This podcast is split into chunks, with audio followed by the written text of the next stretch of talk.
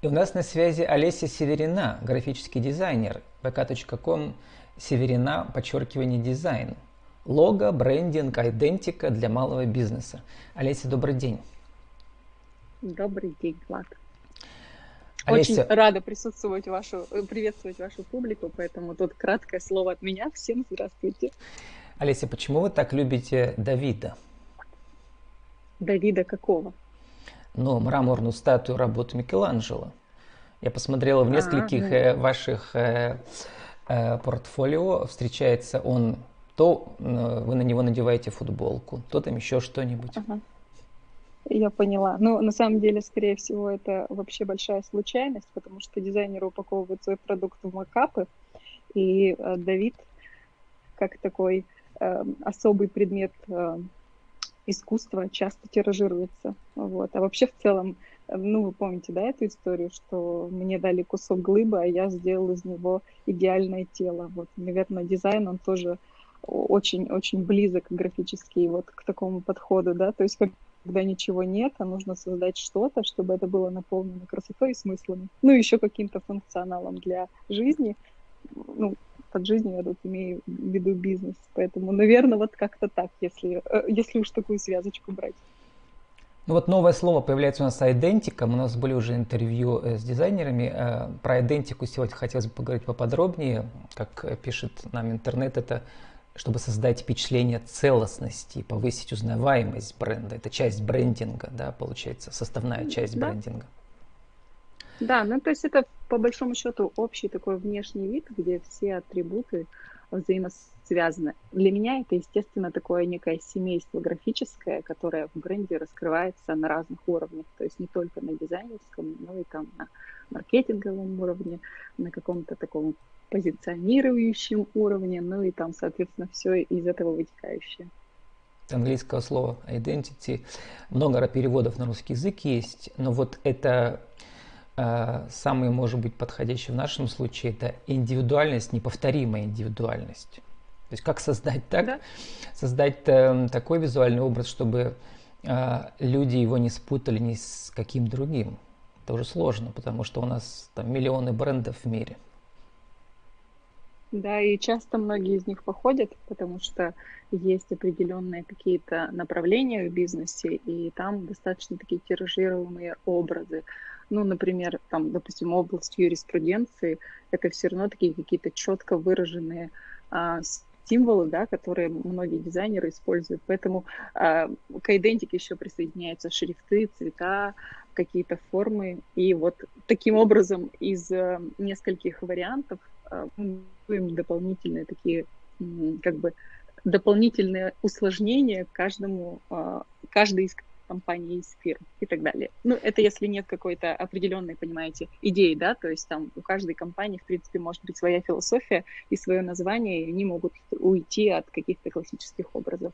Да, про шрифты еще поговорим, а вот про уникальность картинки. Слава богу, сейчас есть поиск в интернете, да, в Гугле по похожим uh-huh. картинкам.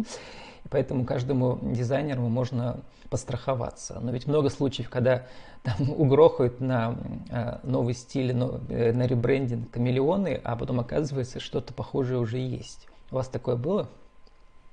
Так, мне кажется, это у каждого дизайнера такое есть. Ну, то есть, когда ты изобретаешь стул, ты делаешь его э, в своем понимании максимально каким-то эксклюзивным, а потом смотришь, что, что сделали до тебя и после тебя, и понимаешь, что примерно вы шли по одним и тем же ступенечкам. То есть я в этом не вижу ничего страшного. Это все равно какая-то отличительная черта будет.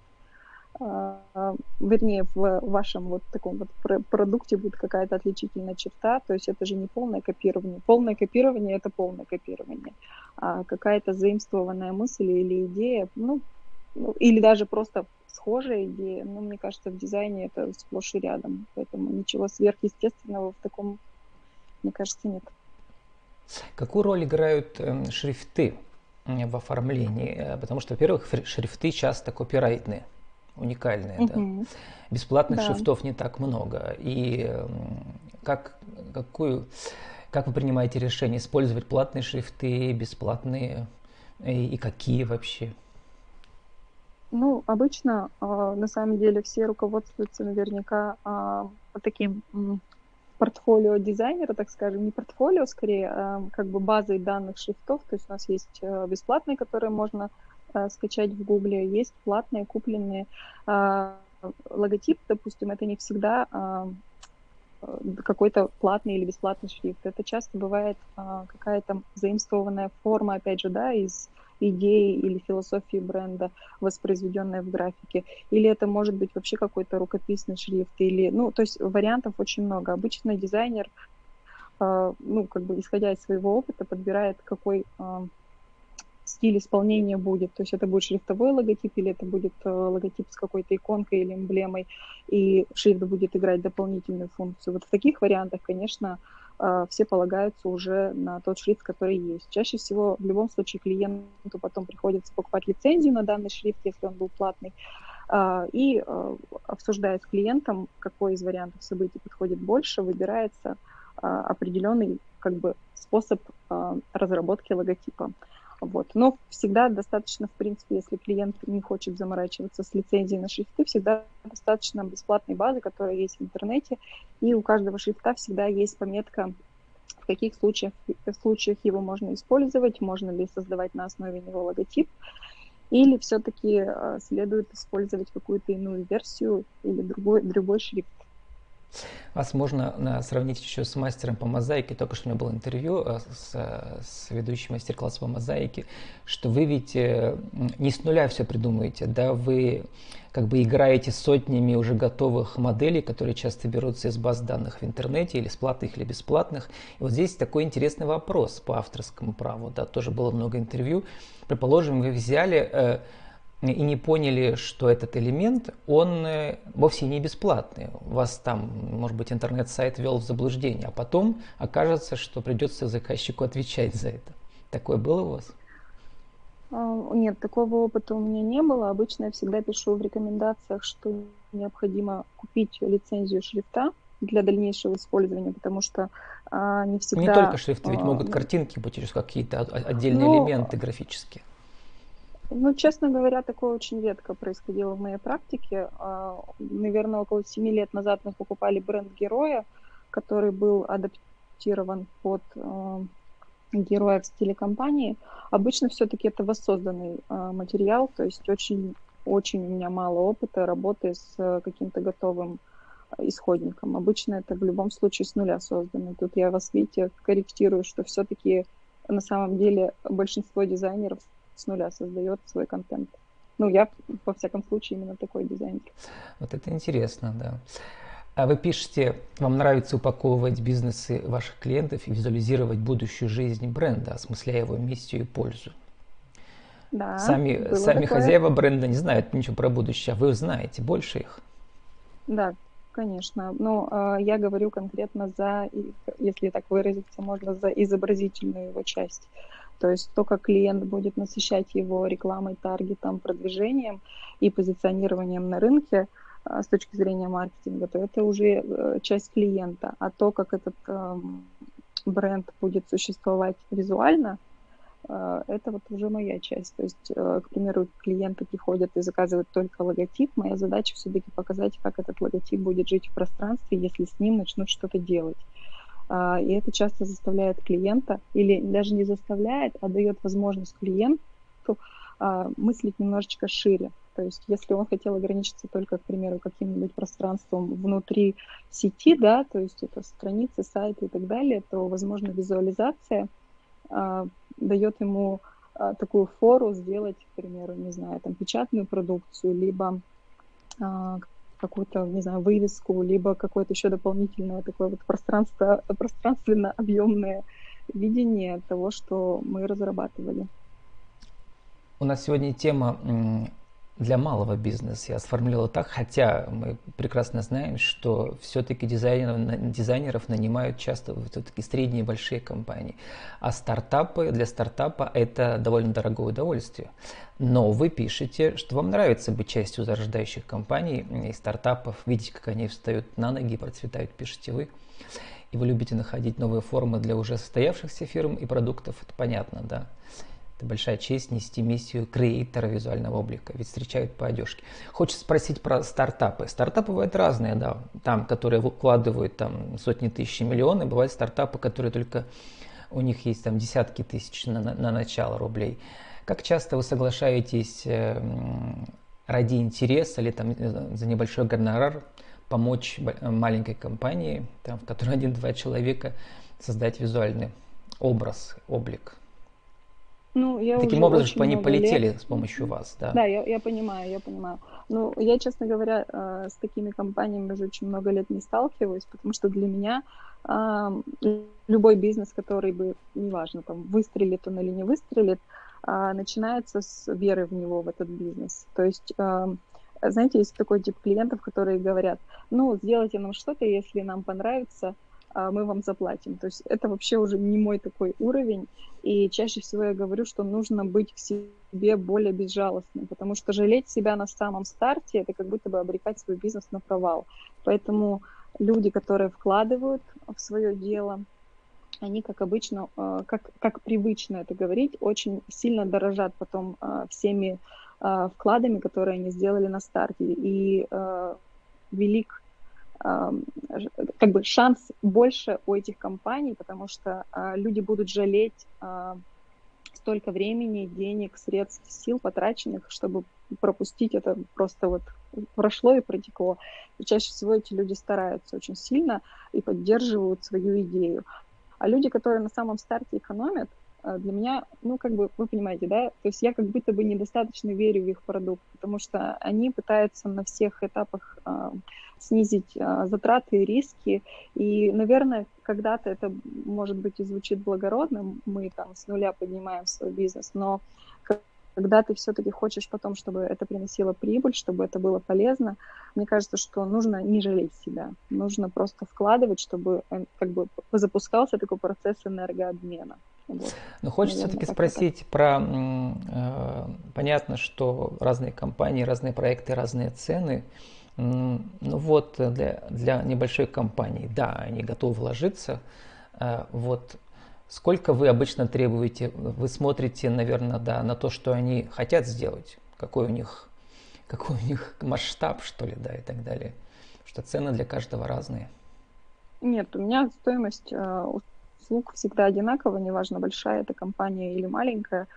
По сути, Фронт работ может быть разный, да, например, там одно лого там или там все. Да, да, да, есть, есть такая, да, я называю пакети, пакетированная дифференциация, то есть э, клиент, который э, не хочет там рисковать или хочет сократить издержки, у него есть возможность э, в рамках вариантов снизить стоимость. Если клиент готов видеть большее количество предложенных вариантов, он э, платит несколько дороже.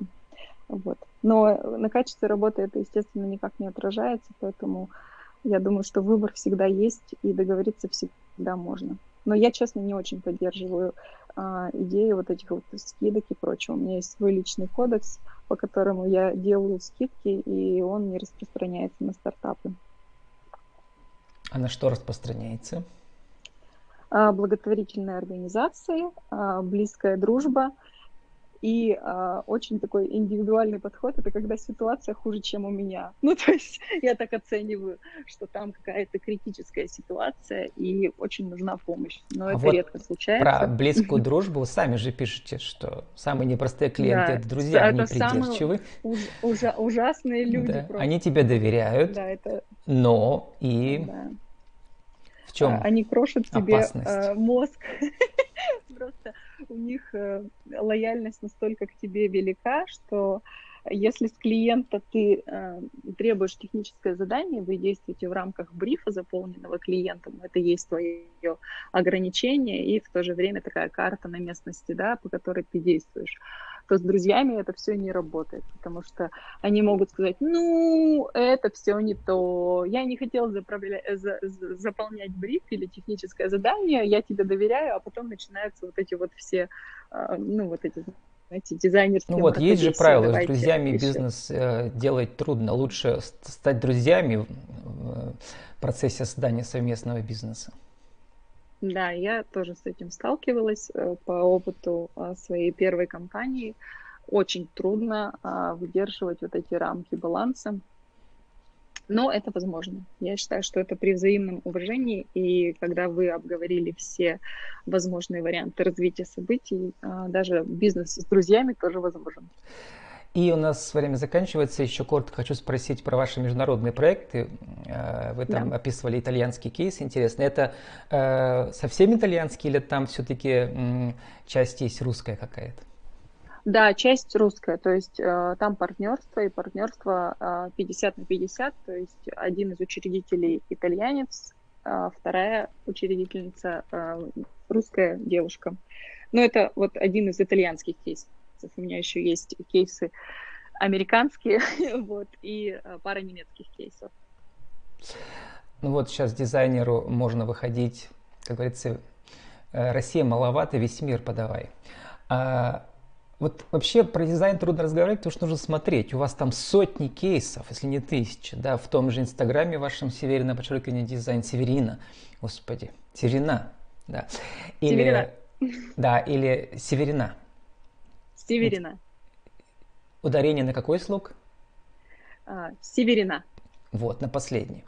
И ВКонтакте да. также. Целая энциклопедия, да. поэтому всем советую, там каждый кейс описываете подробно, интересно. Целая школа для тех, кто этим интересуется. А, вот. Спасибо. И в конце нашего интервью сформулируйте, пожалуйста, за 60 секунд нашу тему сегодняшнюю. А, зачем для начинающей компании Э, э, заказать идентику у профессионального дизайнера, у которого уже были сотни кейсов? Чем э, не у профессионального? Или э, в чем смысл именно э, базироваться на основе идентики, а потом... Э, Нет, вы именно, я подчеркну тот факт, что надо заказать у дизайнера не начинающего, а у дорогого дизайнера, у которого сотни кейсов уже были. То есть, по сути дела, ну, обратиться к мастеру не, не могу, Да, я понимаю. Я не могу себя назвать супер дорогим дизайнером. Мне кажется, что я вполне доступный для а, пермских наших кругов дизайнер. А, ну, прежде всего, я считаю, что портфолио дизайнера — это как э, портфолио любого специалиста, либо очень хорошие отзывы от доктора. А, это гарант какой-то такой адекватности графической, и а, вы всегда видите какие-то знакомые объекты, которые вы видите в пространстве, там, не знаю, в вашей обыденной жизни, и вы знаете, что они живут. Очевидно, что такие знакомые а, образы уже сработали, и наверняка они сработают и с вами. Но я всегда говорю, что э, грамотный дизайн и грамотный результат — это работа с двусторонним движением. То есть где клиент хорошо поработал и обозначил дизайнеру те цели, которые нужно выполнить. И дизайнер понял клиента и услышал то, что ему необходимо. То есть это всегда работа двух людей. И Поэтому в таком союзе, в такой коллаборации, мне кажется, бренды очень-очень активно продвигаются, выживают и э, чувствуют себя очень уверенно на фоне конкуренции, потому что всегда есть возможность э, запомниться визуально, а потом уже поддержать этот продукт качеством, отзывами и э, какими-то вот такими вот э, вещами, которые на протяжении долгих лет держат бизнес. И 30 секунд на вашу аудиовизитку еще раз скажите, кто вы, что вы, как вас а. найти а. в интернете? Да, меня можно найти в интернете, вот э, наверняка теперь Влада, либо а, в группе ВКонтакте, либо в Инстаграме а, Северина, нижнее подчеркивание, дизайн. Я очень верю, что все мы приходим в помещение и нас оценивают по лицу, по одежке, а уходим мы с какими-то нашими такими а, качественными отличиями. Поэтому а, в России пока это очень актуально, и красивая одежка рулит, поэтому для меня это такая возможность произвести впечатление, а потом оправдать это впечатление своим качеством. С нами была Олеся Северина, графический дизайнер, vk.com Северина, подчеркивание дизайн. Уникальная фамилия, уникальное ударение. Лого, брендинг, идентика для малого бизнеса. Олеся, спасибо и удачи вам. Спасибо вам, Влад. Всего доброго.